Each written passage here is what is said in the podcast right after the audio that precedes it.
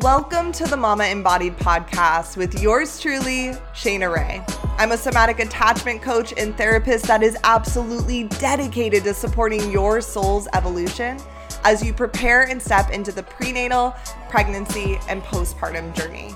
Mama Embodied is a must listen for mothers and mothers to be who are seeking support, community, and all of the tips and tricks to heal yourself so that you can raise secure, resilient kids that can thrive in this unpredictable world. This show is here to help you understand the power and impact of repairing your attachment system and how healing yourself on all levels mind, body, and soul not only changes your life, but also shapes your future generations' lives to come.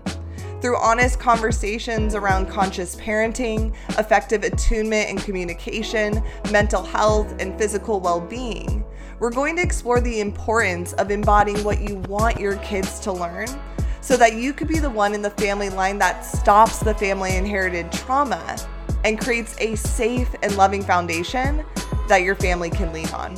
So join me and guest experts in the field as we embrace our stories, share our wisdom, and help you create a life full of well being, joy, love, and connection with you and your loved ones. So, mamas, let's get started. How's it going, my love? Welcome back to the show. Now, if you didn't know, I'm what's called a somatic attachment coach and therapist. And oftentimes, when I tell people this, they scratch their heads because they haven't heard what somatic therapy is or what attachment trauma is really all about. So, let me drop a little truth bomb for you.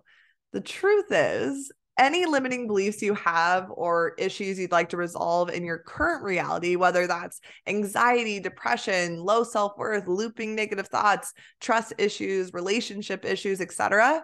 Well, the ruptures that created these responses in you actually stem from what happened in your childhood.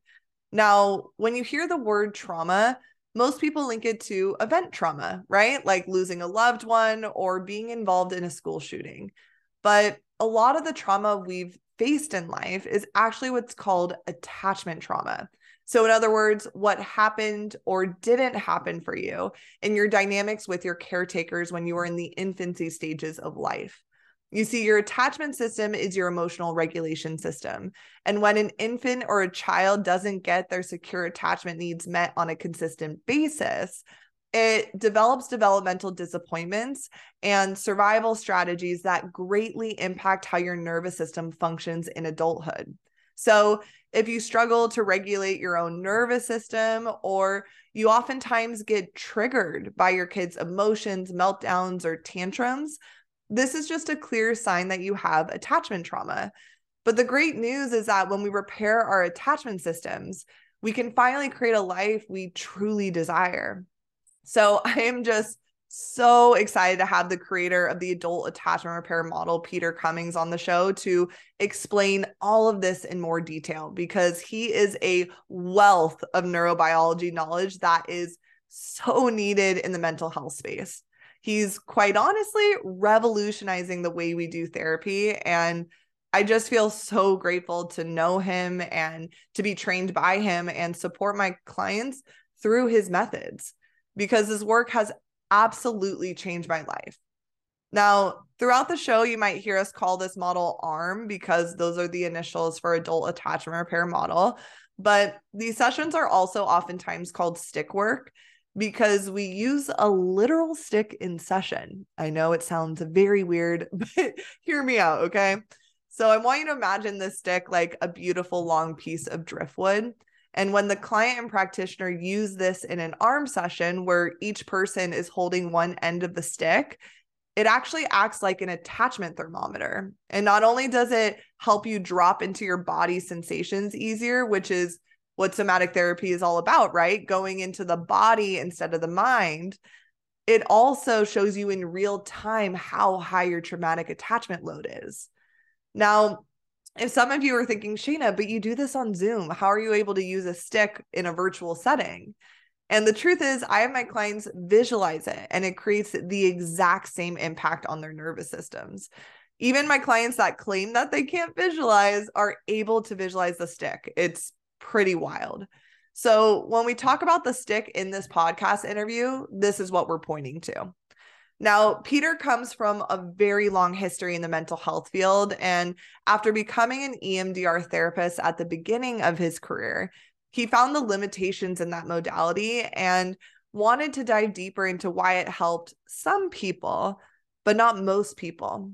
So he has spent over 35 years developing the adult attachment repair model so that clients can finally create lasting change in how their nervous system and emotional regulation system functions in the world, which makes this form of therapy just an amazing way to support yourself through the motherhood journey. So, once you hear this episode, if you're interested in receiving adult attachment repair sessions, you can book your free discovery call with me and apply for my one on one mentorship program.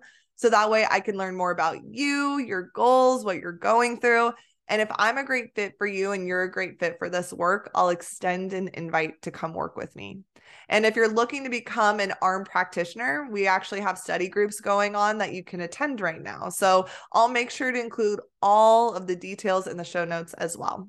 Now, without any further ado, let's just dive into today's episode. Peter, can I first start off by saying I am so excited to have you on the show because the model that you've created has absolutely changed my life as well as my clients' lives. I feel like I've had it's been such an honor to work with you and learn this model.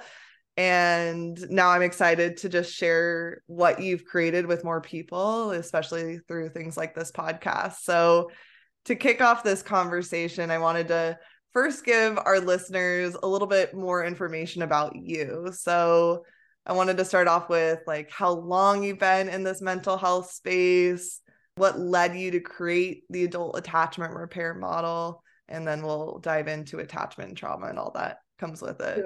Yeah, yeah I think what's important is that, you know, I may represent a new wave of uh, mental health professional that hasn't gotten much recognition over the years. I, I kind of identify with Deb Dana and Bonnie Badenoch and people have written books and have been recognized like from the academics, like Porges has recognized Deb Dana and um, Badenoch both.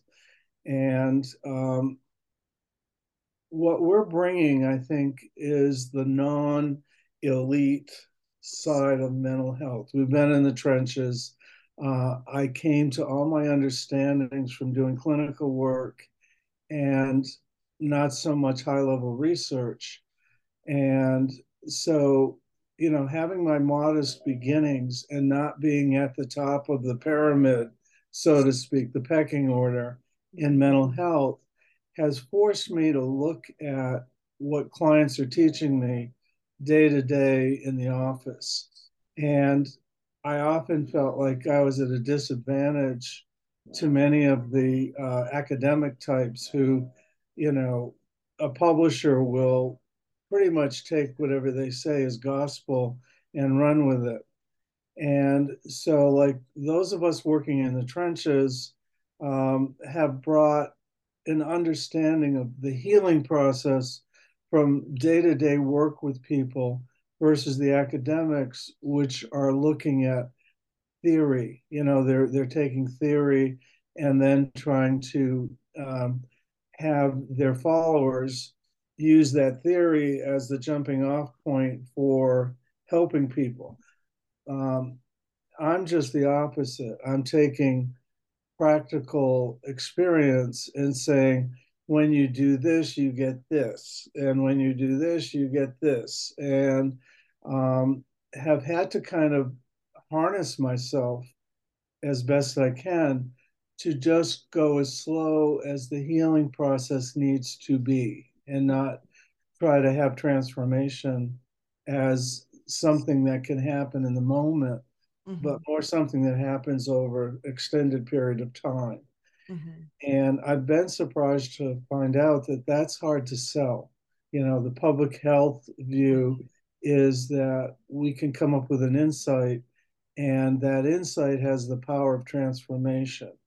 So I'm kind of a disruptor um, in terms of what I've learned and then feeling the confidence to bring it to the higher ups in the field and say, you know, what you say may be true, but um, you know, it's a long-term process. And if we don't appreciate how that long-term process looks from moment to moment, from session to session, from week to week to month to month to year to year, we're not going to be able to guide somebody through recovery, you know? Mm-hmm. So I come from a very modest background. I, I think my biggest credential is I've had um, pretty radical trauma that I've had to deal with growing up. Mm-hmm. And I think that's my best credential is that I survived all that and, you know, working with people in the field, what I've come to understand is that if somebody really perceives themselves as a healer, then that's all I need to be able to work with somebody and teach them what I know. Uh, because I've trained both mainstream therapists and the alternative crowd, which are highly metaphysical folks. So, you know, I come from a very honest day to day background where clients have taught me. Uh, I've had 35 years of developing this model, watching things unfold in front of me that I didn't quite understand uh, for a long time for some things until I just stayed with it, read the literature, looked at neuroscience. And I think your audience probably would understand that what I bring to the table is a grounding in neuroscience that I gained myself. Um, you know, that I dug into all the relevant literature, looked at what was happening in the treatment room, and said, oh, you know, when somebody's eyes roll up mm-hmm. spontaneously in the middle of a session, there's got to be an answer why that got triggered, why that happened. Mm-hmm. And so it's things like that that I've been decoding now for 35 years. And so when people come to my training, I can offer a decoding of what sensations in the body mean. Mm-hmm. And you know, sensations are more than just physical sensations. They're visual, they're auditory, they're kinesthetic. And so there's a whole uh, wide world out there that has been not been tapped because you know the minute a therapist is asked to stay with body sensation they are pretty much lost and and don't they don't know what to do mm-hmm. um, and I was one of those, you know, I spent many years understanding that I needed to decode what was going on in the body, but not quite knowing how to do it, if I was mm-hmm. pursuing it in the right fashion. So I don't want to get too far ahead of myself. So I'll, I'll kind of just stick to my introduction here. I'm an LCSW um, that was one of the fastest ways to get credentials and to start practicing. You know, um, I'm now in my 70s and have been practicing for, it's hard to believe, in the neighborhood of 50 years. Mm-hmm. And 35 years of that were spent, um, first of all, with EMDR, uh, eye movement desensitization and reprocessing and that was my gateway into understanding how the body works, the neuro aspects of how we we use the body to intervene as the main source. So, you know, I, I've done a wide array of things. I've worked in substance abuse, I've worked in couples work, I've worked in inpatient um, I've worked with heroin addicts. Um, I mean, you know, I've been in the in the trenches, in the what we call the mental health coal mines, mm-hmm. doing you know really frontline work, and I resented, I think, a lot of the privilege the whole time I was doing that, where you know I would get like a, a Harvard trained psychiatrist from in Miami where I was working, and um, they would kind of, you know, they were pedagogical. They were know-it-alls basically, and um, you know, I felt like, you know, they're not doing what I do every day with clients, and this often gives you a perspective that somebody who might have had all the right moves academically, they don't get to do. And so, because I've been around so long, many of these people who used to be my supervisors, some of them are actually coming to me for therapy now. and, and so I get a really deep inside look about their careers and I respect them. I, I, you know, am awestruck by their perfection, so to speak. But there's another side to it, and that's kind of what I'm attracting in the training: people who see themselves as healers and don't equivocate on that. They're just totally comfortable with that notion.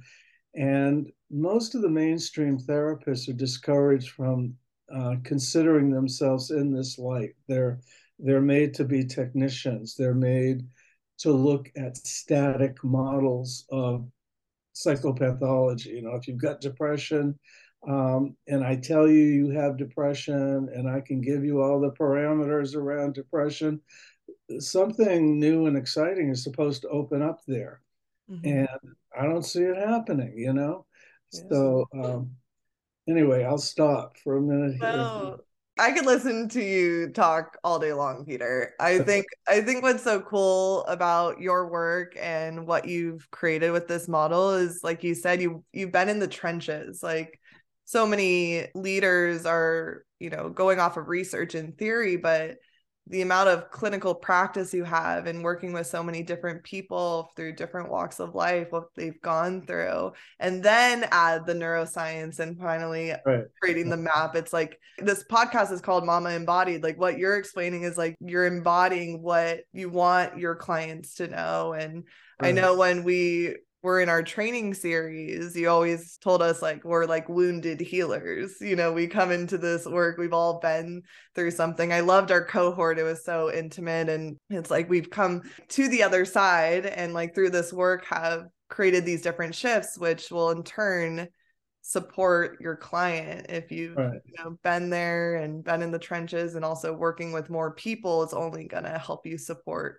more people if that yes yes yeah i mean it's it's it's really kind of gratifying to have people like you invite me to talk because the experience of unearthing and discovering all these things that i have put into the manuscript that nobody reads um, I read it, Peter. I read the whole freaking thing. Have notes. 500 page manuscript, and it's like impossible to get somebody to read it.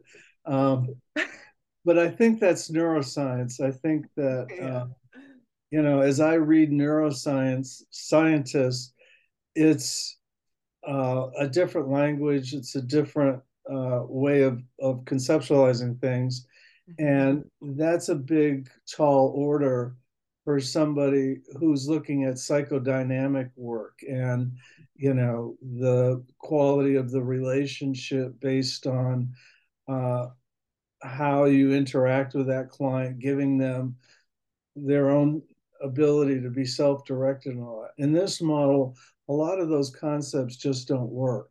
And mm-hmm. you know, it it upsets people that the sacred cows, so to speak, of mental health, like self-determination, permission, granting, all these things are now kind of put on the shelf they're not irrelevant, but you know, I think um, if we move into a discussion about attachment um, and attachment trauma, I can explain a little bit better why the rules are changing. You know, I don't want to get there before you're ready. So, no, I'm ready. Yeah, I want to dive into that. It's something we were talking about before we hit record is what led you to start seeing like oh attachment trauma is something we well, should be focusing know, on what's the difference you know from 1972 which is a long time ago you know, I decided I was going to get into the mental health field. And in 1972, all you had really were psychiatrists. And um, the rest of us were considered kind of crackpots, you know, who were trying to assume a different approach than the medical field and um, flesh out a new order of of care. And in 72, I got got very much involved with bioenergetics. Mm-hmm. I don't know if you've ever heard of bioenergetics. Yeah. Mm-hmm. But that was that was the flavor of the month back then. You know, that was like the it was like EMDR in its mm-hmm. 70s, you know. And it was the first time that I was given a heavy dose of body work.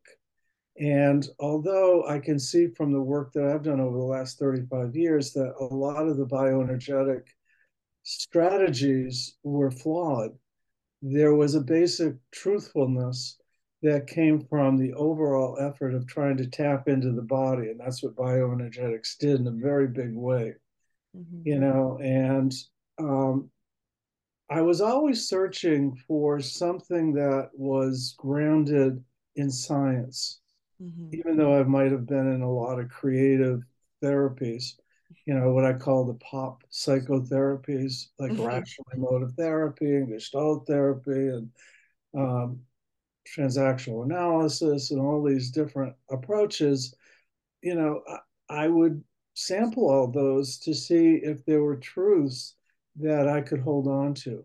Mm-hmm. And it really wasn't until I got into the 90s, 20 years later, and had done a lot of different things that I started to look at EMDR. And EMDR was the first really thing that revolutionized my approach. And it was sort of like being an artist where you have to learn to paint realistically 1st mm-hmm. You can go to abstract work.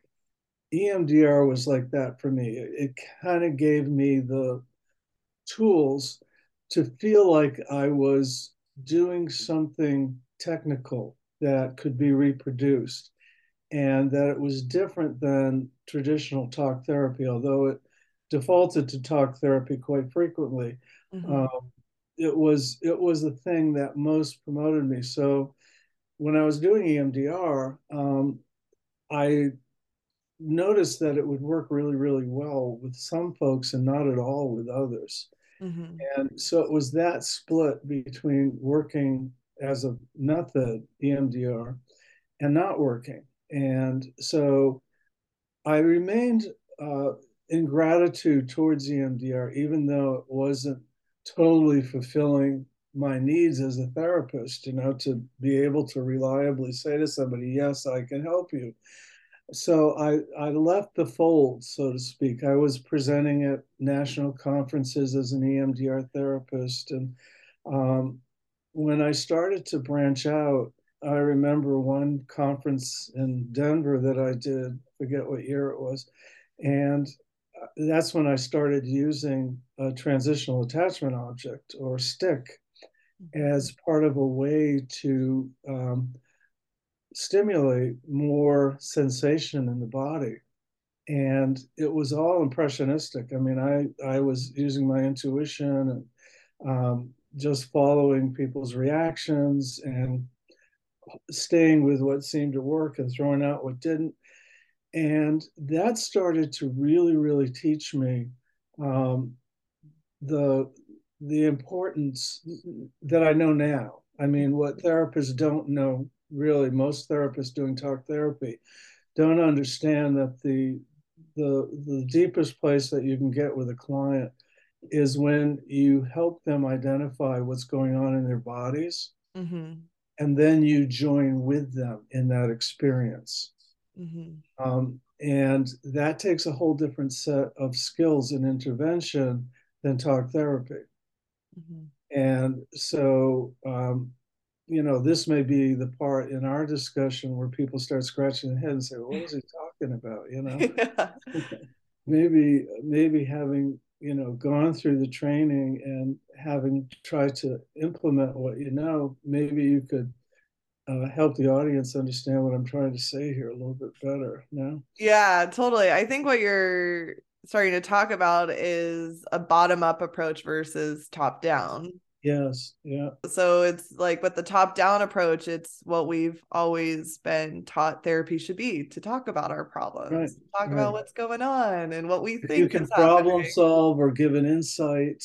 Um, that was the medium of change, you know? Mm-hmm. And like, I, I want to say, like, talk therapy, I'm sure there is some, like, at least there's like a bond and a safe place to go. But something my clients, probably more than half my clients would say to me is, you know, I did try talk therapy, but I could feel there was only so far I can go with that. And they right. felt the limitations. And that's the same thing with me. I, well, I tried talk therapy once and I just knew it mm. wasn't the thing for me intuitively. I'm like, this doesn't feel good. I don't feel like I'm walking away with anything. Um, there's got to be a different way, which is why I kept searching personally as well. And that's, then that's why that's why I love uh, when clients say this to me. You know, I've been in talk therapy and I haven't realized the kind of personal changes that I want. Mm-hmm. Um, it's a chance to really educate about the difference between uh, the models, how the models differ so greatly. Mm-hmm. And that's where we that's where I start with a client on having them understand what it means to have attachment trauma versus what I call event trauma. Mm-hmm. You know, if you're in a car accident or you're in a situation where you're ambushed and maybe physically struck or emotionally struck by a situation, um, that's event trauma. Mm-hmm. And you know, attachment trauma is a is a little bit of a different, not a little bit, a whole lot of a different animal, really. Yeah. And the the scarring that comes from attachment trauma is really not making sense out of your life. Mm-hmm. In other words, if you have a parent that's indifferent, uh, you know, shows recklessness in their handling of you as their child, um, that kind of leaves you with a gap mm-hmm. that uh, you can't really explain as a child mm-hmm. or as mm-hmm. a developing person. You really can't describe that. So, what I try to get people to understand is that I'm not going to ask you to tell me about these gaps that right. happen to you when somebody mistreats you you can have kind of a blank spot inside of you that you know i call it the unknown known mm-hmm. in other words a kid knows that they've gone to school every day with no lunch money and had to sit there and fake you know eating a lunch and all they can do is try to get through that humiliation and it's it's just too tall of an order to try to put meaning into mm-hmm. why a parent would do that. And so when people come in, it becomes our job as a healing guide around attachment trauma to understand that there are what I call narrative voids where really an anguish lurks, you know, that the anguish is really being repudiated by being treated badly. You know, anytime we're treated badly, we have to kind of step back and say, maybe that person that's trying to guide me into a life doesn't really want me here, doesn't really think that I should exist. And that becomes kind of the unknown known. Mm-hmm. You know, so when a client comes in and they're sitting there, and in the first session, you can say to them, you know, we're fleshing out what your family looks like on this diagram we're drawing, and I'm getting your history, and I'm understanding that there there was a role that you played in this family and this role was way beyond your maturity level mm-hmm. and you just kind of stepped up because you had to. You understood the seriousness of not stepping up emotionally and playing shock absorber. So that follows with a person all the time until they come into your office and they have no wisdom much about it other than there's a vague unknown known existing within them and so as they're sitting there with you and you you can look at the data you're getting and you can look at the look on their faces and you can say to them know that was pretty bad and nine times out of ten the client's going to say you know there's plenty of people that had it much worse than i did right you know and i'll say well let's check the body out and see if that holds up mm-hmm. and, you know when when you ask a client to move from their head into their heart and they start looking at how the body's holding stress around disappointment developmental disappointment mm-hmm. Then they start to rethink oh it was that bad. It really was that bad. And it doesn't have to be you know a heinous event for it to really really negatively impact me. And what's different about attachment trauma is that it's an aggregate. It's it's not something that you target like an EMDR where you get all the like events, you know, all the time you've been rejected and you put all those episodes of rejection together in one pot mm-hmm. and then you try to process them. That doesn't work. Yeah. You know, it doesn't work um, because the the clients are left to their own devices, just like the kid that had to rise to the occasion and become the shock absorber. Mm-hmm. There's never been an opportunity for them to process why they were thrust into this compromised place and why nobody came and rescued them, mm-hmm. you know? And as you start to get the clients to understand that, their systems really do start to change and they'll fight you like hell not to go there. You know? yeah, absolutely. They'll start talking to you. They'll they'll do all kinds of things to uh, kind of reverse or change the guidance that you're giving them to just allow this negative experience that's been put on hold for decades a lot of time. So attachment trauma is um, really something that grows from developmental disappointments. Mm-hmm. And when a client comes in, that sense that there's something wrong that they can't get past is the responsibility of the therapist to tell them about. In other words, one of the things I think from this last training that we did that became real clear to me is that a skill set is your ability to narrate what the client has as a narrative void, to tell them about the impacts, negative impacts of being, you know, kind of rejected. Mm-hmm. And um, having the ability to do that skillfully and use the right timing, prosody of voice, tone of voice, um, mm-hmm. timing, all this stuff is really what starts the new client who comes in for attachment healing, uh, puts them down a path. And sometimes it can take months and months and months before somebody will settle into this approach because they feel so disloyal mm-hmm. to their family of origin, you know? Right. So yeah, it's it's a paradigm shift in healing yes. and mm-hmm. moving through trauma because like we talked about before we hit record, I was telling him like the first time I did adult attachment repair, if someone said, "Oh, you have attachment trauma," I'd be like, "No, I don't. What are you talking about? like, I don't have attachment trauma."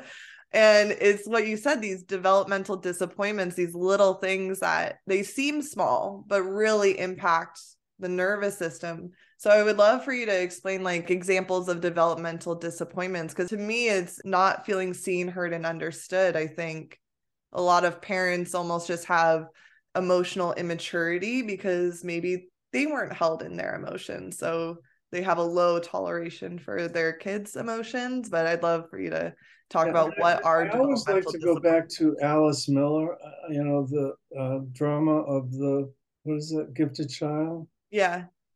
Yeah.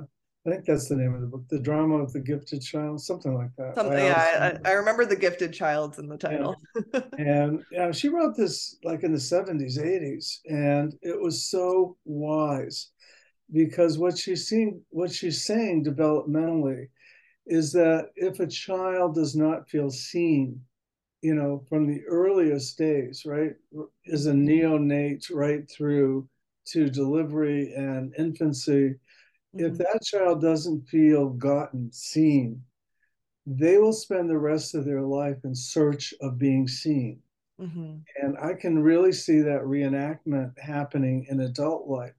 And a lot of the research tells us that if somebody comes into the world with a high distress quotient, like right after birth, and they're in distress for the first year of life, that distress solidifies into anger and fear. Mm-hmm.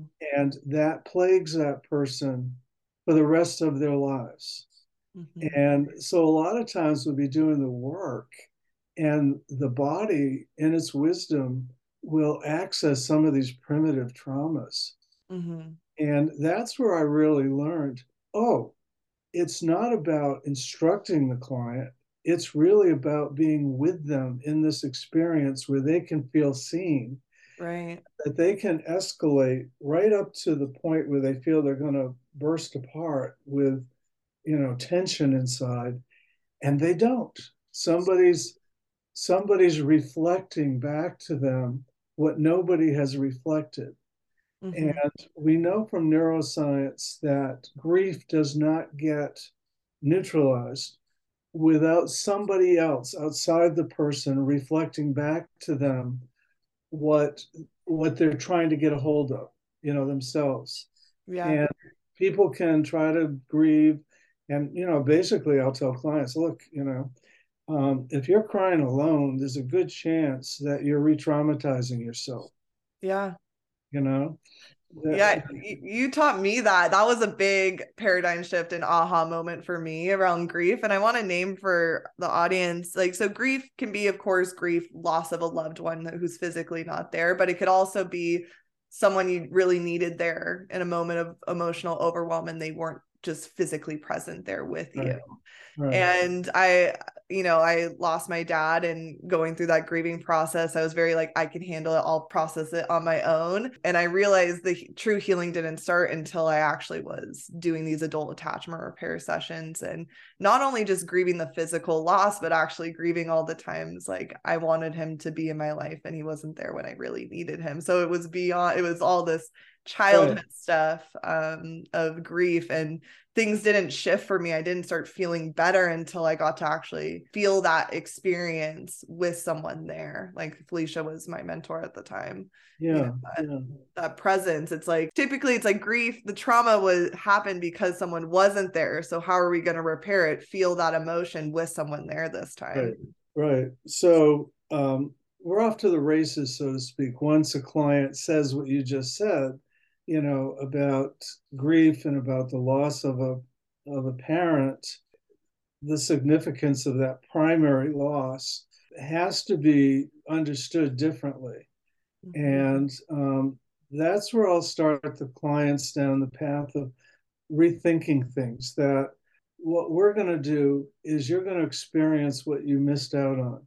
Mm-hmm. And the experience that you missed out on was having somebody hold your hand as you escalated in your grief, mm-hmm. as you felt chaos come into your system. And what is more important in that instance is that there's a healing guide that can hold your hand through your own peaking out, so to speak, of grief. Mm-hmm. And it's I, I, liken it to going up a mountain, you know.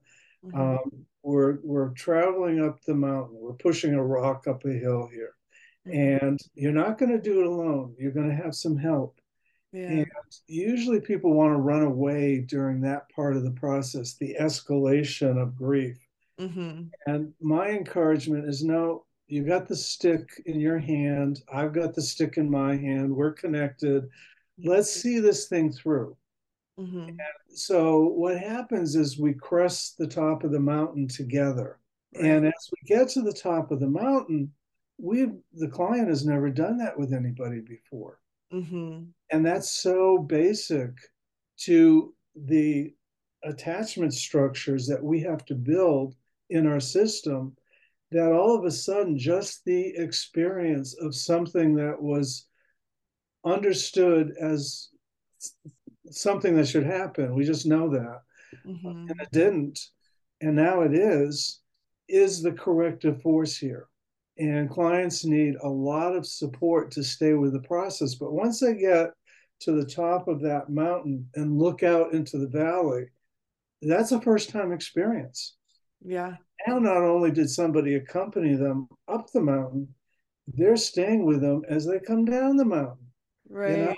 and so their bodies de-escalate their bodies start to to rest and become quiet.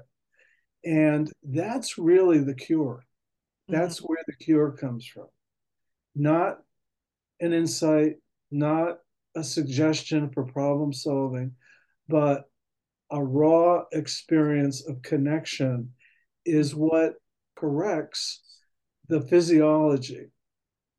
Yeah. That makes sense because it's like we learn to self regulate our emotions when we're older through being co regulated when we're younger to actually feel these intense emotions and have someone there through the whole arc. If we're lucky enough. And mm. but we don't get that, right? So that's where attachment trauma is birthed, right? Is like yeah. as little as little ones, we needed when we were crying, we needed that mama, that caretaker to be there through the whole arc and the whole like oh, the settling as well.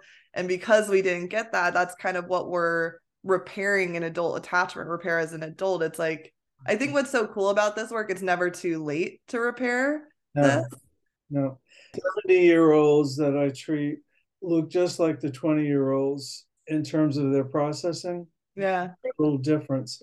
What what is significant though is that as people come in and, and the treatment effort starts to stretch out a little bit in time, you can start to understand what is that person's traumatic load.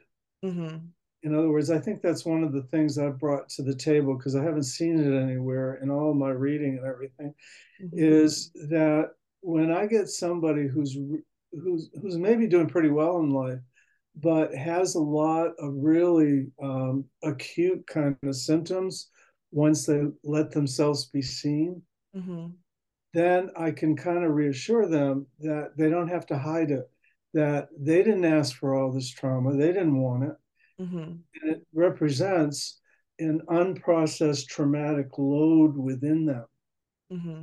And so the more that we learn to work together collaboratively and to trust each other and to know that it's a, the safest place they've ever experienced in their lives, given that I've figured out how to stay with somebody during the process of healing then we know what their traumatic load is. And every mm-hmm. time a person gets discouraged, I can say, well, you know, I keep trying to bring up to you how much trauma you have locked up in there that's unprocessed.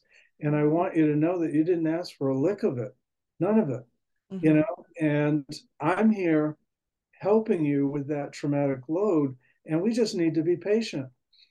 Yeah, you know? totally. Well, I love that you say it's a collaboration because it's not like us just doing the work on them or them having to make the breakthrough. It is a collaboration. Like we we heal it's like trauma happens because of a disconnection of self. The repair is connection of self. Same thing with this dynamic. It's like coming together and joining forces and you right. filling me in on what's coming up for you and we get to feel that experience together. That's the repair. Right.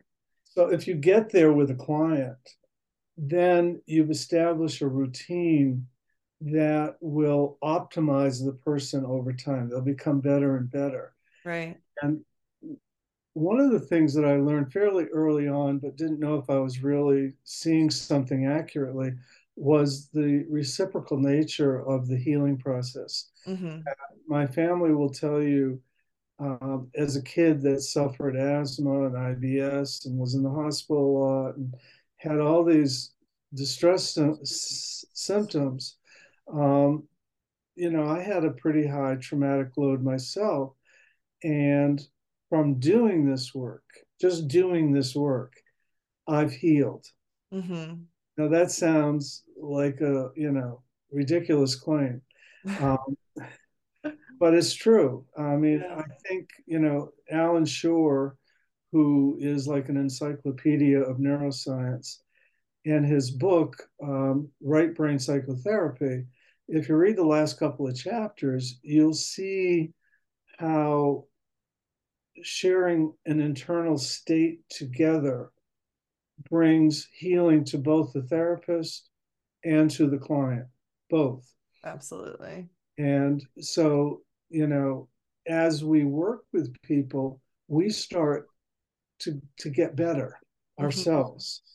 And you know, there comes a point where the payoff is so significant that your system and the client system, we both learn how to generate well-being within ourselves mm-hmm. through the process. And so I can have people that have been in therapy for four years and still may have another four years to go. Mm-hmm. But if their systems have learned how to self generate well being, you know, we can part ways and they can come back right. and see me six years later and they're significantly better because the process has gotten them to the point where they can self generate well being. Yeah. And I would love for us to actually talk about well being because I know my clients that listen to this podcast are going to know exactly what well being is and how uh, we get there in session. Um, so I'd love for you to explain a little bit more like how do we get to well being and what is well being? Well, I think the thing that lit me up the most in my reading has been uh, Harari, H A R R A R I, who's an Israeli 30 something year old wizard and uh, wrote uh, Sapiens. You know, this enormous book, you know, I think it's a thousand pages. And he basically taught us what all the um, revolutions were, starting with the beginning of the earth. Mm-hmm. And he told us, okay, in the beginning of the, this revolution, now, now we have a revolution of synthetics. We're going from a revolution of agriculture and biology into an era of synthetics. Everything's going to be synthetic in the years to come. Mm-hmm. Um, and what he said at the end of his book is that there's only one source of well being, and there are no others. And what that is, is happiness in the core of your body if you you can win the lottery, you can, you know, have all of your material wants satisfied, and nothing satisfies as much as feeling connected to another person in the core of your body. It doesn't come from any other place. Mm-hmm. So if we start with that premise that people have to feel good in their bodies, and if they cannot access feeling good in their bodies, they're only getting secondary gain. They're not getting primary fulfillment. They're getting secondary gain. Mm-hmm. And for a lot of people, it's a pretty long journey to deconstruct all the damage that's been done and to reconstruct, uh, you know, an, a neuronal structure in the system, in the nervous system, that supports optimization. Mm-hmm. You know, and it's just i mean i've got several clients that i've worked with for a long time right now and as i kind of come closer to the end of my career i didn't think a few of these people would ever you know be to the point where they would be optimized. And what i'm seeing is they are. They mm-hmm. really are. Uh, because their traumatic loads were so huge um, and they were so defeated Mm-hmm. You know, I have to put my foot up their butts once in a while. um, but that's part of like surrogate parenting, really. Totally. Yeah.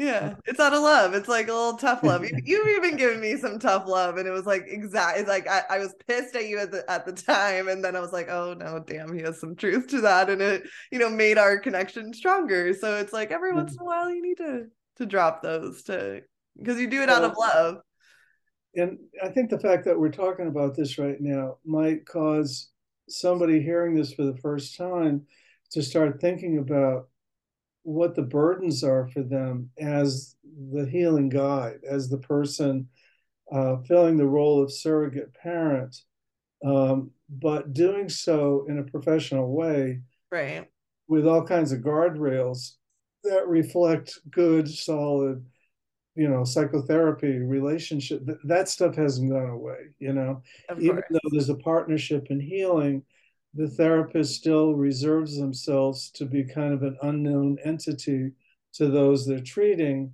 as a way to hold on to their power, you know? Mm-hmm. So, yeah. Um, yeah. So when somebody comes into training, you know, I'm teaching people who may not have been acculturated into the mental health field. Mm-hmm. Um, you know, if you're uh, a metaphysical person, alternative therapist, and that you've been pursuing all kinds of energy work and you know meditation and yoga and all this stuff and spirituality somehow that person has to also be acculturated into the field of mental health because this method catches the attention of the mainstream therapist and as you get clients, you know, you're going to be thrust into the mainstream mental health world. So the six months and more of training is to also acculturate uh, therapists who haven't been given that that mm-hmm. opportunity.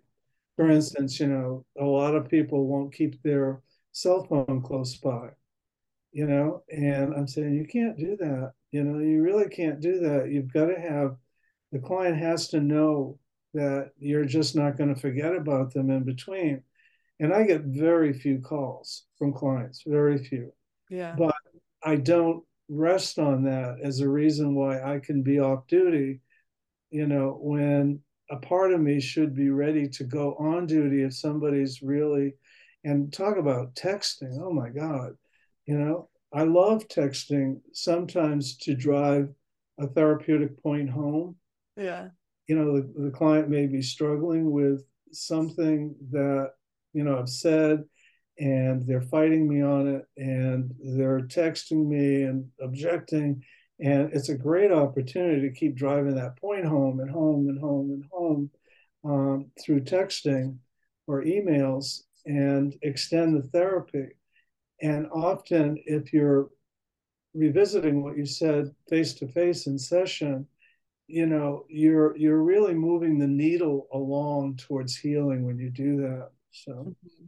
Yeah, definitely. I'm kind of backpedaling here, but with with the well-being piece as well, it's like well-being is created through like restful connection, right? Yes. And yes. what you were saying kind of going back to the top down approach versus the bottom up I, I mean i was even trained when i first started as a hypnotherapist that your thoughts create your feelings right but I, what i learned through you and the work that this work has done for me is like oh no like there's an unpleasant sensation held in the body this attachment trauma typically and that's what's creating the stories of this the self-worth the trouble right. trusting in relationships whatever it may may be yeah, well, thanks for bringing that up because I think what it does is it, it lets us kind of borrow from the ethologist, E T H O L O G I S T, the people that study mammals in the wild. Mm-hmm. And there's one book that I love called Mama's Last Hug. Yeah. And it's by an ethologist. I'm trying to remember his name now. Um, and what he's basically saying is that experience comes to us through the body. Mm-hmm. And the body will first register sensations that can be, you know, external or internal sensations. And that's a, a disconnected experience. In other words, when things are happening at that level, mm-hmm. there is no cognitive connection. It's all in the body. Right. And there's a huge delay between the experience coming to us and then it becoming thought. Mm-hmm. And, you know, they all say there's no language there that you can use. And the only thing that you can do is be communing at a physical level and sharing that physical experience until it's processed enough to reach the higher levels of the hierarchy. In other words, our nervous system is stacked one on top of the next. Mm-hmm. There's a hierarchy. So I might have a fabulous brain that can deal with facts, but if my development didn't make the foundation, the lower parts of my nervous system solid, I can't access that higher brain. It just right. is not anything that I can use. So a lot of times we'll see clients over the months and sometimes years of therapy go through, you know, like like for instance, independence. Their their their integration, their healing has caused them to mature to the point where they now can say, Oh, I'm being a pain in the ass because I never got to do that. And I know I'm in my adolescence right now. Mm-hmm. And we can laugh about it, you know? Yeah, totally. I feel like a lot of adults in this world are operating from a wounded inner child and don't really realize that they're operating from that space. I mean, in the field, we call that reenactment. Right. Your system is going to reenact trauma until it gets it right. And, you know, trauma is characteristically a looping kind of experience. And to get that looping to stop, you really have to be the expert. You really have, you know, we talked in the beginning of this discussion about narrative voids, mm-hmm. existential trauma, um, you know, and you have to narrate, you have to be able to pull from everything you know, from mm-hmm. the history, from the processing, from the moment that you're in with that client to narrate to them, okay, it's safe. You've got the stick in your hand right now. Mm-hmm. I don't feel you on the other end of the stick. Where are you? Mm-hmm. You're having a lot of stress right now. I can see it. I can feel it. I can palpate the emotion, but you're not using the stick. Why? You know? And so the client starts to understand that they recoil, that they kind of um, shrink, and that that's never going to bring them to resolution, you know? Right. And so being able to call that out in the moment uh, energetically is an opportunity for the client to experiment with not running away when they need help. Mm-hmm. Yeah. Know? Right. And because it's like, I always say the universe doesn't, you know, recreate the same experiences to be an asshole. It's like this happens, this reenactment happens for you to like wake up and get the memo that you're mm-hmm. repeating something that happened in the past and how cool this work we get to actually repair that so it doesn't keep looping. Yeah. And it's much more tragic than we think. I mean, right if if you're a parent now and you've got unresolved trauma, developmental trauma, and it's really active in you and it's only processed at a looping level to get to the point where you break through that even in a minor you know fleeting sort of way is how the process starts to happen mm-hmm. and the therapist has to be johnny on the spot and be able to say, oh, you know, this was a flash, but it was pretty amazing. And the client says, oh, yeah, I noticed that, but I didn't really understand that it had any any significance. And you say, no, no, no, we might even light a candle here. It's that's significant, you know? Yeah, totally. I think it, it's all these things that we just didn't think were a big deal at the time and that's why so many people like will come to me and be like but i had a happy childhood. And it's like total we can hold that there's really some beautiful aspects of your childhood but you, you might be dealing with trust issues with people or you can't hold on to your money financially or you're dealing with mm-hmm. anxiety depression. Something had to have happened to create right. that and we get to just instead of go into story of what we think might have happened it's like we get to go into the implicit memory we get to go into the body and just feel the sensations and that's yeah. enough for it to start to unravel.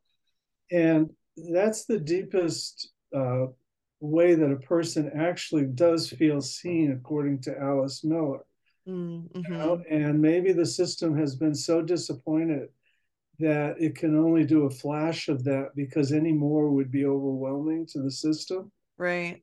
And so often when people have attachment trauma um, and they access well being, it causes them to feel bad. Right. Because they're not, it's not familiar. They have, a, they have a moment where they can contrast, where they can see, oh, oh, and oh, I can't afford that. That's going to turn me on my head, you know? Mm-hmm. And so those are often for somebody with a huge traumatic load, that's their first reaction to their body trying to encode well-being in their system is to flip out about it, you know, and to, um, you know, shut it down. I mean, people let go of the stick, they open their eyes, right. the minute they feel good you know yeah it's like they're not used to feeling good so oh. there's almost like our mind loves what's familiar if feeling good and the body isn't familiar there's there's that um transition that like to learn how it's safe to feel good and it's good I mean, i'm working i'm supervising one person and they have this really traumatized guy who tends to veer towards violence and they're now at a point of really settling into a therapeutic process. And when this guy feels good, he'll end up going home and having, um, you know, uh, one of those headaches, those bad headaches. Um, migraine. Migraine. He'll go home and have migraine headaches as a result of feeling good. Mm-hmm. And so I have to work very vigorously with this kind of novice therapist to say, don't let him fall between the cracks. He could fall between the cracks because mm-hmm. he's assuming that what you're doing with him is bad because he gets these headaches. Mm-hmm. And what he really needs to understand that his system is in shock when it receives something that it's gone without for decades that's so primary to his stability that if he just stays with it and doesn't get discouraged with the headaches, they're going to go away. They're they're not going to be uh, the process, but he needs to stay with it. You know, yeah, it's like the mind learns by repetition. We can't right. just do it once and say, "Okay, we're good." but in a lot of talk therapies, there'd be a total breakdown where they'd have to launch an inquiry into uh, whatever the client may know or not know about their headaches and right. the client doesn't know. That's part of the narrative void. They don't know, you mm-hmm. know? Yeah. They felt that bad as a kid. It was that damaging to them that they would go into spasm mm-hmm. with headaches like that, you know? That maybe that just needs to happen for a little while so that it can unwind and go away.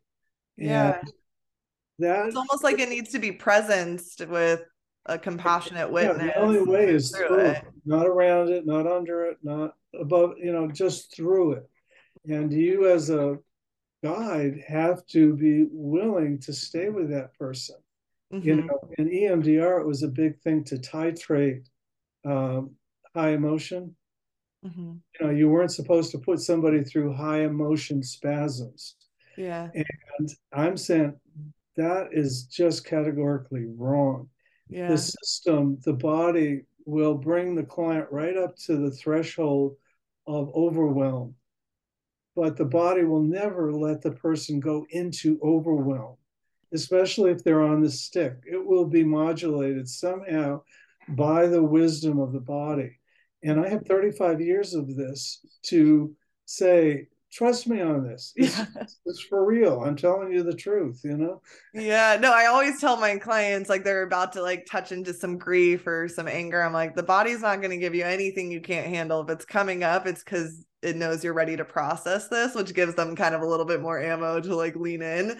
Um, and I think this is what builds resiliency, right? I think most of us weren't taught how to process emotions and because we weren't taught it can be scary to touch into emotion. That's so right. through this work as we pendulate between negative sensation and emotion to positive sensation and emotion the the client starts to realize like oh the pain doesn't last forever. Because life's going to throw shit at us. We're going to have hard moments but what we're teaching the client is that you can get through it and actually the only way out is through let's feel this together. And then you feel the relief then well-being just naturally comes into your system and it just builds and builds from that space. Yeah.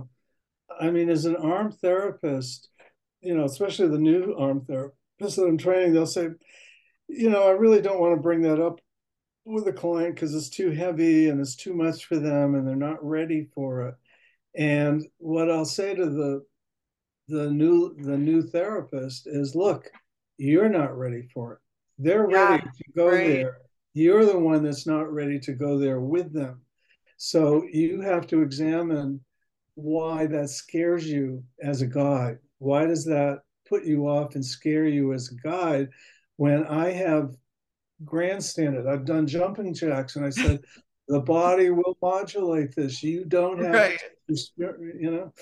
Yeah, totally. No, this is actually a perfect way to snowball into kind of this final topic I want to talk about. It's like, yeah, it's it's really important for an AARM therapist to know how to move through like have the emotional resiliency so it's it's not scary to go into that with someone in the trenches with their experience and i think this is something that mothers have a hard time with too it's like well like i told you before we hit record was i was working with these women repairing things that they were going through and they said through this work it allowed them to just naturally become they felt like better mothers to their kids. They're like i can handle their emotions like it doesn't overwhelm me or trigger me and i can like ride that wave with them now because like you rode that wave with me you yes. know so mm. like i would love to hear your perspective of like how you think this work can support mothers because another i guess thought i just had is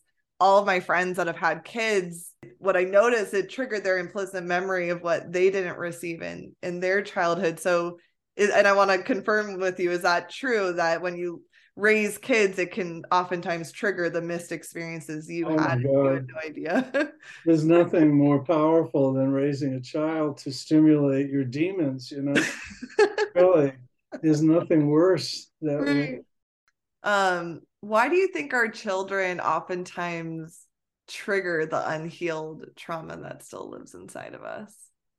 Because, you know, the cycle of life is such that we pass on our history, you mm-hmm. know, and so you can see intergenerational dysfunction and it seems to show up out of nowhere you know? It's like how did that kid know that i picked my nose you know? How do they know that? They're picking their nose you know?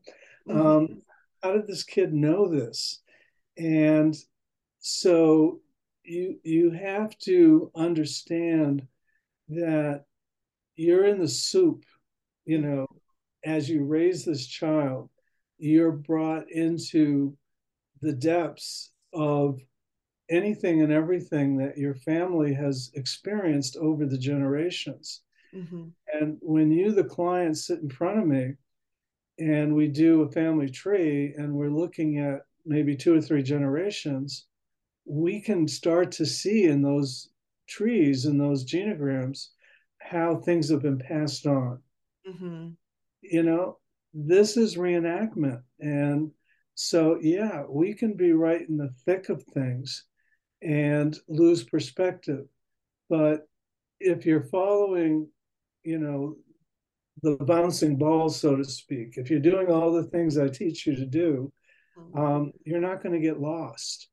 And, you know, you can feel the intensity of what the client feels. But I've never lost myself, and I might have a very unresolved part of my own life that the client brings up, and I can feel in my bones that not being resolved. Mm-hmm. Yeah, as the guide, I can put that aside and be there for the client. And as far as the client is concerned, you know, I'm just a prince, you know, I'm just selfless, you know. Um, but no, I'm I'm trying to fill the role of a surrogate parent here mm-hmm. and not disappoint this person yet another time especially knowing the levels of disappointment this person has endured thus far. You know, right. it's a very, very rewarding thing. Yeah. So I don't know if I answered your question there, but the, know, you know, the triggering by children is huge, huge. Yeah, totally. And it makes sense. I think, you know, family inherited trauma is we didn't know how to process our emotions. And right. so when you watch your kid feeling their emotion, I feel like it triggers all the times where you weren't held in that. So you don't know like it gets overwhelming to see them crying or getting angry.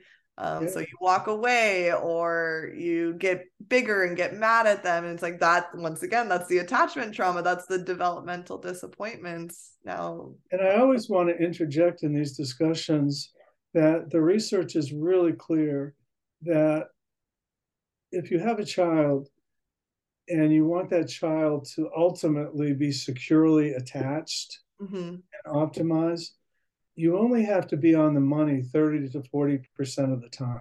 I love you know, it. You only have to be emotionally attuned to that child 30 to 40% of the time. And mm-hmm. that will be enough to produce a securely attached child. So it's not like you've got to be perfect. Yeah. And what I tell most parents is it isn't about parenting the right way. That's not what this is about. It's right. about being able to repair damages. Mm-hmm. You know, how are you as a person that can repair insult to that child? Mm-hmm. Because I think that's really where the biggest gains are had is when there's a mistake made with a child and the parent goes back and does what's necessary to repair it. That yeah. has huge benefit. Yeah, no, I love that. It's so funny. Um, my first episode, I talk about my story, and I brought that fact up. I have a podcast episode with Felicia, and we brought that up again. And I, I want that to be a common message. So I'm glad you brought it up too about like we're not looking for perfection. Kid doesn't need a perfect parent. They need someone that wants to strive to connect with them. It's like connection versus authority figure, connection over everything. I think one of the things that illustrates this the most is that clients who are up in age and have adult children, for several of these people who have really gone through the process and really uh, integrated and healed and become optimized, their grown children have shown remarkable um, kind of trickling down effects, positive effects from their parents' therapy. I mean, I can remember one guy who was an alcoholic and homeless, and the mother just couldn't get him to get his act together. And as she went through the therapy, and she had limited contact with him, mm-hmm. he he he resolved all these things. Wow. Yeah yeah it ripples and impact i tell my clients that all the time because it, it, it's this work has done it for me too it's like as you repair these ruptures in your system it's amazing how it ripples and impacts like right. your future generations and past generations sometimes we think oh i need to repair it with that person in order to heal it's like no like just repair what's happening in your system with a an attachment yeah, therapist how that how that plays out because yeah.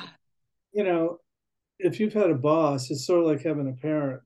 You're very plugged into every aspect of that boss's psyche, you know?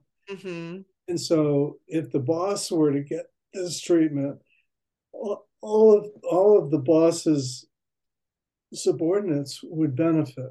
You know? Right yeah that's what's so beautiful. So it's like women like the, the, clients i take on these women that are looking to become mothers or already are mothers it's like when you take the time to repair these ruptures in your nervous system it's just going to be a natural um, shift in impacting your your kids in a really beautiful way.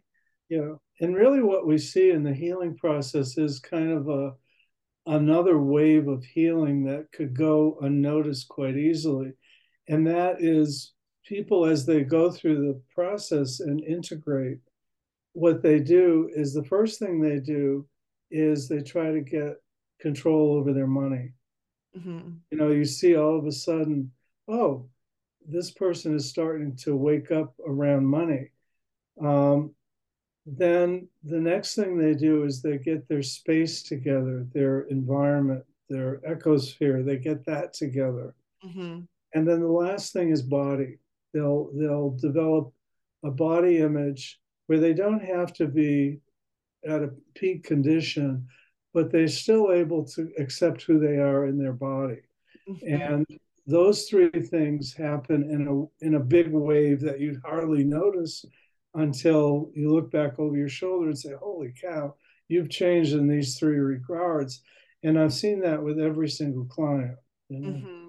Yeah, like those are the benefits of healing your attachment system. And mm. I almost feel like it's it, it can feel retroactive at first, where it's like you notice tiny little changes, but then you look back from a year from where you are now and you're like, oh my God, so yeah. much has shifted. And, and that's what's so cool. It's like beyond just like with your child it's like not only it it changes family dynamics it changes the way you hold money and receive money yeah, like right. you said your body image your self-love the way you clean up your space even self-care like taking the time to take care of yourself all of that improves through this kind of work i mean in, in the 1970s as we were all launching off to you know develop a name for ourselves so that we could be viewed as credible people in the field you know, we we were kind of arrogant and we said, "Oh, we're going to help you um, become self-actualized." Mm-hmm. And after you know a couple of decades of saying that, and we couldn't see the results, we dropped it. We just forgot about it. Um, but this method gets to what the field has always tried to go after, which is complex trauma. Mm-hmm. And the AARM actually does correct um, complex trauma and um, things that um, were just you know out of reach before all change in the process mm-hmm. and you know the rippling effects of that are just magnificent you know yeah. And it just happens. Like I feel like it's through your personal embodiment, things just start to, it's not something you have to like actively do to get somewhere. It just becomes a part of your essence. Right. And I mean the the neurobiology of healing is that if we change the body, we'll change the mind. That's van der Kolk. Mm-hmm. Uh, Bessel van der Kolk's statement change the body, change the mind. And really, what he's saying is that the high level neuroscientists, uh, the people that deal with physiology and chemistry, have found out that the involuntary nervous system has to change. And, you know, heart rate has been the one signal that they look at more than anything else. Mm-hmm. So, as somebody moves through therapy, their vital signs are going to be less fluctuating as they move through therapy. And so you may see a heart rate that that varied this much in the beginning, where they weren't that stable emotionally. Mm-hmm. And as they move through therapy, that heart rate narrows and narrows. And so they're only bouncing back in here, which means they have capability of greater emotional control and modulation. And they have the we them thing. In other words, clients will say, you know, when I look at somebody, I look at them differently. I can say almost in a flash, that's them, this is me. Yeah. I couldn't do that before. I, I didn't have that capacity. You know, somebody cuts me off on the road, I used to kind of go through all kinds of torment. And now, almost instantaneously, I say, oh, they're kind of classless, you know, traumatized folks who I'm not going to get into it with, you know? Yeah. That's, that's, the we them thing that starts to permeate everything. God, yeah, it's like through your personal healing, you start to have just a deeper level of awareness of people. You do, and better self modulation. Um, right. Know, experts say that therapy doesn't matter what type of therapy it is, is to create better emotional modulation in the system. That's that's what we're all trying to accomplish with our right. clients, you know? Yeah, I feel like that's why most people are in their head is because they're scared to feel their emotions. But once you learn how to feel your emotions, then you don't have to worry about going into the head and creating all these stories. You can rest in the being. Being, being in the head means the person is more willing to power struggle than not. Mm-hmm. If you can get them into their body, they're going to give up that power struggling stuff. Right. You know, because yeah. I'll get really traumatized people that come in and they'll give me all these conditions. You can't say this, you can't do that, you got to do, you know, and all these conditions start to mount. Right. And I'll say, I don't work that way. You know, you can't come in here and tell me where I'm limited if you want me to be effective with you. So, no, I'm not doing those things. Mm-hmm. And some people decide to leave, but I'd much rather have a meeting of the minds about that in the beginning, you know, than later. Because yeah. I've learned what conditions are going to create resolution and mm-hmm. healing and better functioning and if somebody doesn't want to do that, there's 12 other people out there that do, you know? Totally. Yeah. The condi- that's why it's like we talked about it. it, it is a collaboration. It's not yes. just us doing something to a client. It's like, no, we got to work together. I'm going to hold your hand as we make it feel more safe to be in your body and make it right. safe to process right. these experiences. But there has to be at least an openness and a willingness to um, see that side for any transformation to occur. So, what I want your audience to know is that, you know, the clocks are ticking in my life. Yeah. I'm not going to be here forever. And so I'm trying to establish, like with the study group that I'll be offered, that's doable from a, a life management point of view. Mm-hmm.